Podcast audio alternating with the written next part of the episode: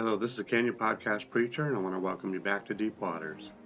This podcast is brought to you by Applied Strengths Ministry, where we believe working together in our strengths is the effect of working out the will and calling of God in our lives. The title of this message is Define and Redefine The New slash Old Way of Lying. This is a multi episode series in which this is episode 2 of 3. So, is there an exception to the difference in between the truthers and the liars? I mean, could a truther first be a liar before becoming a truther? Yes, in fact, we were all born liars. Think about the last time a kid had to be trained how to lie when asked if they put their hands in the cookie jar. After I show support for these two sides of the family, that is, God's children and the devil's, I will show you an illustration I came up with, which, of course, I will have to kidnap from another message I wrote titled Sin Gray Matter, as well as another such as can't we all just get along? Now, the following is just a portion of the message, but hopefully enough so that you get the idea that we have truthers and liars. There are no maybeers. So, a long time ago, Satan concocted an idea and entered into the serpent, who at the time was a sort of beast, not a snake. Yet otherwise God wouldn't have cursed it to slide on its belly all the days of its life and seduce Eve to destroy the pure seed. Genesis 3:14. So the Lord God said to the serpent, Because you have done this, you are cursed more than all the cattle, and more than every beast of the field. On your belly you shall go, and you shall eat dust all the days of your life. You see, it wouldn't have been a curse if it was already a snake doing snake things. Nope, because it wasn't a snake prior to God saying so.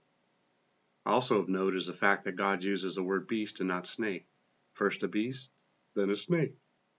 So we know that the serpent was a beast who was able to chat with Eve and eventually was able to convince her to know him. Genesis 3:1. Now the serpent was more cunning than any beast of the field which the Lord God had made. And he said to the woman, Has God indeed said, You shall not eat of every tree of the garden? Now, before I go on, something here just dropped into my spirit. Is it not the same thing when you, I'm talking to the men of the house, go to a bar to go and pick up a woman?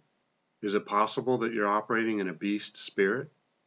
Well, one of the ways you can tell is to try to determine or to define what the difference is between you and what Satan was doing here. Now, I used to be a guy, unsaved, and I cannot find a difference between me and what Satan did to Eve. Not to worry, get Jesus in your life and repent. He'll erase the whole past. So back to the message. Did God not call it a beast comparatively so? If there was no relationship to the beast, then he could have said, Than any fish of the sea or any bird of the air. But then that would have been just random, and God is not random. Yep, Satan seduced Eve by entering the beast and yakking away and then some. He committed adultery with her, and her with him. Eve ate the degradation of humanity by intermingling with the seed of Satan, the serpent's seed. Let's look.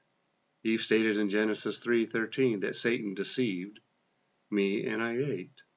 That's seduced or beguiled. Genesis 3:13. And the Lord God said to the woman, What is this you have done? The woman said, The serpent deceived me and I ate. If we quickly buzz over to Genesis 4:12, we see that Eve had twins. This is not a departure from the story, but a result of what happened in the garden. Genesis 4:12. Now Adam knew Eve, his wife, and she conceived and bore Cain, and said, I have acquired a man from the Lord. Notice she didn't say from uh, Adam. Then she bore again, this time his brother Abel. Now Abel was a keeper of sheep, but Cain was a tiller of the ground. Also, and I like to share little nuggets, isn't it interesting that Abel was a keeper of the sheep? And are we not all considered sheep?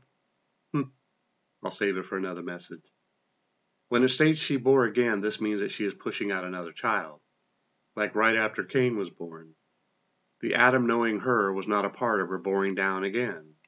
In Genesis 4:1, Eve states that she had received a child from the Lord, not Adam. Yep, she did not credit her husband for the child. His name was not on the list of credits. Another bit of info is that Cain was born first, and it is a fact that women who have got pregnant by one man and then another usually give birth in the same order of the pregnancy. I know, some might say it's a weak argument and probably wouldn't hold up in court, not if you got around those experts. But when you add it to the rest of the information, you start to see a picture that was hidden in plain sight. We also see in Genesis 4:17 In verse 25, God prefaced the act of intimacy with the word knew, both with Cain and with Adam. Genesis 4:17, and Cain knew his wife, and she conceived and bore Enoch. And he built a city and called the name of the city after the name of his son, Enoch. He did not say in Genesis 4:2 that Adam knew Eve, and she bore Abel. Nope, it states that she bore again. This means more than once in the same event. One no, not two. Look. Genesis 4:25. And Adam knew his wife again, and she bore a son and named him Seth. Watch what it says here now. For God has appointed another seed for me instead of Abel, whom Cain killed. He did not say she bore again, even though she already had kids. Also of interest is that Adam, when he named his walking rib Eve, he stated that she was a mother of all living. If they were the parents of all living, then it seems likely that he would have made that statement, her name is Eve, and we are the parents of all living. But this is not what he said, Genesis 3:20. And Adam called his wife's name Eve because she was the mother of all living. Okay, I hear you. You want more. Okay. In Luke 3:23 through 38, specifically in verses 36 through 38, Cain is not mentioned in the generations of men. This is not a mistake. He had to belong to someone or something, as we have his name written in the book, right? I'm not going to read through the genealogy, but I will go down to where his name should be. So we start at verse 37. The son of Methuselah, the son of Enoch, the son of Mehalah, the son of Cainan, the son of Enosh, the son of Seth, the son of Adam, the son of God. No Cain. Jude 14 states Enoch was seventh from Adam. Now Enoch is seventh from Adam, prophesied about these men, also saying, Behold, the Lord comes with ten thousand of his saints. Genesis 5:1 proves this. Cain was not included in the genealogy of Adam because he was not born of the image and likeness of Adam. Also note the very first sentence. Cain wasn't mentioned because he was not Adam's kidling. Genesis 5:1-5. This is the book of the genealogy of Adam. In the day that God created man, he created him in the likeness of God. He created a male and female, and blessed them and called them mankind in the day they were created.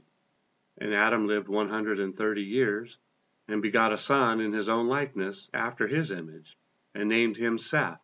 Now, before I go on, why didn't he say Cain? Verse 4 After he begot Seth, the days of Adam were 800 years, and he had sons and daughters. So all the days that Adam lived were 930 years, and he died. Now, before I continue, think about this. The Holy Spirit overshadowed Mary, and she gave birth to Jesus. So the spiritual world touched the human, and they had babies. Go to Genesis. And the sons of God saw the women and how they were beautiful, and what did they do? They gave birth to giants. So the spiritual world can touch the natural world and give birth to babies. You see how that's written throughout the Bible? So the idea that Satan had sex with Eve and gave birth to Cain, or rather a race of Satan's children, because Cain did survive, is not so far fetched, now is it? I mean, it lines up with other stories in the Bible. But oops, I guess Moses left Cain out. In Genesis 5:15, there's no mention of him. Huh, probably just a scribo. Nope, because it is consistent with the rest of what I have mentioned thus far. But still, we must go further. Listen to the language of Romans 9 6 9. Is it not hidden in plain sight? But it is not that the word of God has taken no effect. For they are not all Israel who are of Israel, nor are they all children because they are the seed of Abraham. But in Isaac your seed shall be called, that is, those who are the children of the flesh. These are not children of God, but the children of the promise are counted as the seed. For this is the word of promise. At this time I will come, and Sarah shall have a son. Well, that's it for today. Remember, it's not what you find wrong or disagree with regarding these messages, but what you can take away from them. Together we can do more to impact the kingdom than if we work alone. Let's flip the script and kill, steal, and destroy the works of the enemy and create space for the light of life to shine through into people's lives. Plant a seed and click on the like and subscribe button. Let's build this ministry together. Thanks and see you next time in Deep Waters.